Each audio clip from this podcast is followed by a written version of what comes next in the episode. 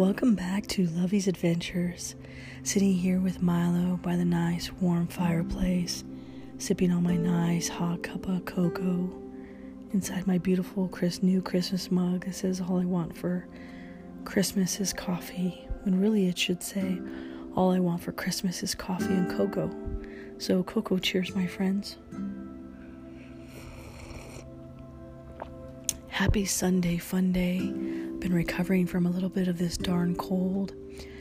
I had I got to play uh, tennis yesterday, so I'm not sure if that was a a good thing or a bad thing running around the cold, even though I was still kind of sick.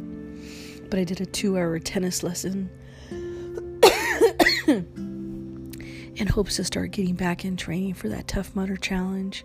But tonight I bring you Frosty the Snowman by the Christmas story by the fireplace, since I'm actually able to talk tonight, drinking my nice hot cup of warm cocoa, sitting here with Milo. So, this podcast is now international around the world and in 36 states in the US alone and growing abroad every single day. And a result of you all, I'm so thankful, honored, and humbled with your patience, with your love, with your kindness, and tuning in to Lovey's Adventures every moment you get. I had to go with Plan B this weekend because I wasn't feeling so great, but I actually did have a I did have a very magical weekend. I just couldn't go caving like I had wanted. I was afraid that I get a little bit more sick sicker than I than I am right now, but I am recovering from this really horrific cold that I got. So to all of you out there, please stay warm and safe, safe and warm and loved. And know that from the bottom of my heart, I love you every day and twice on Sundays. XOXO. So tonight, because I haven't been reading the Christmas stories as I promised, I bring to you Frosty the Snowman.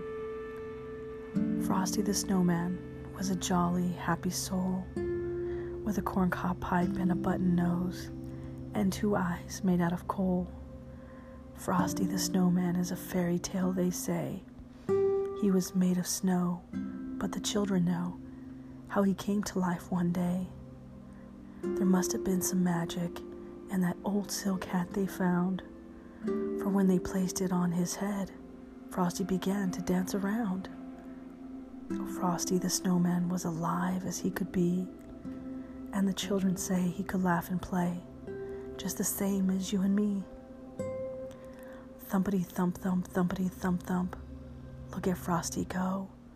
Thumpity thump thump, thumpity thump thump, over the hills of snow. Frosty the snowman knew the sun was hot that day, so he said, Let's run and we'll have some fun now before I melt away. So down to the village with a broomstick in his hand, running here and there all around the square, saying, Catch me if you can. He led them down the streets of town, right to the traffic cop, and he only paused a moment when he heard him holler, Stop! For Frosty the Snowman had to hurry on his way. But he waved goodbye, saying, Don't you cry, I'll be back again someday. Thumpity thump thump, thumpity thump thump, look at Frosty go. Thumpity thump thump, thumpity thump thump, over the hills of snow. So it's a beautiful song and a beautiful poem written about Frosty the Snowman. And as the Christmas season is upon us and the snow begins to fall, it's our time to go outside and play in the snow. Build a snow, build a snowman, make a snow angel, have a snowball fight with each other. And remember that the goodness around the world in this magical time of the year is about celebrating life, celebrating happiness and forgiveness, celebrating and cherishing those very special moments that we have together. Coco cheers from my heart and home by the fireplace with Milo to yours.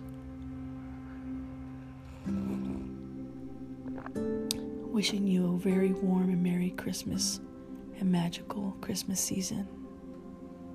With all of my love, Lovey.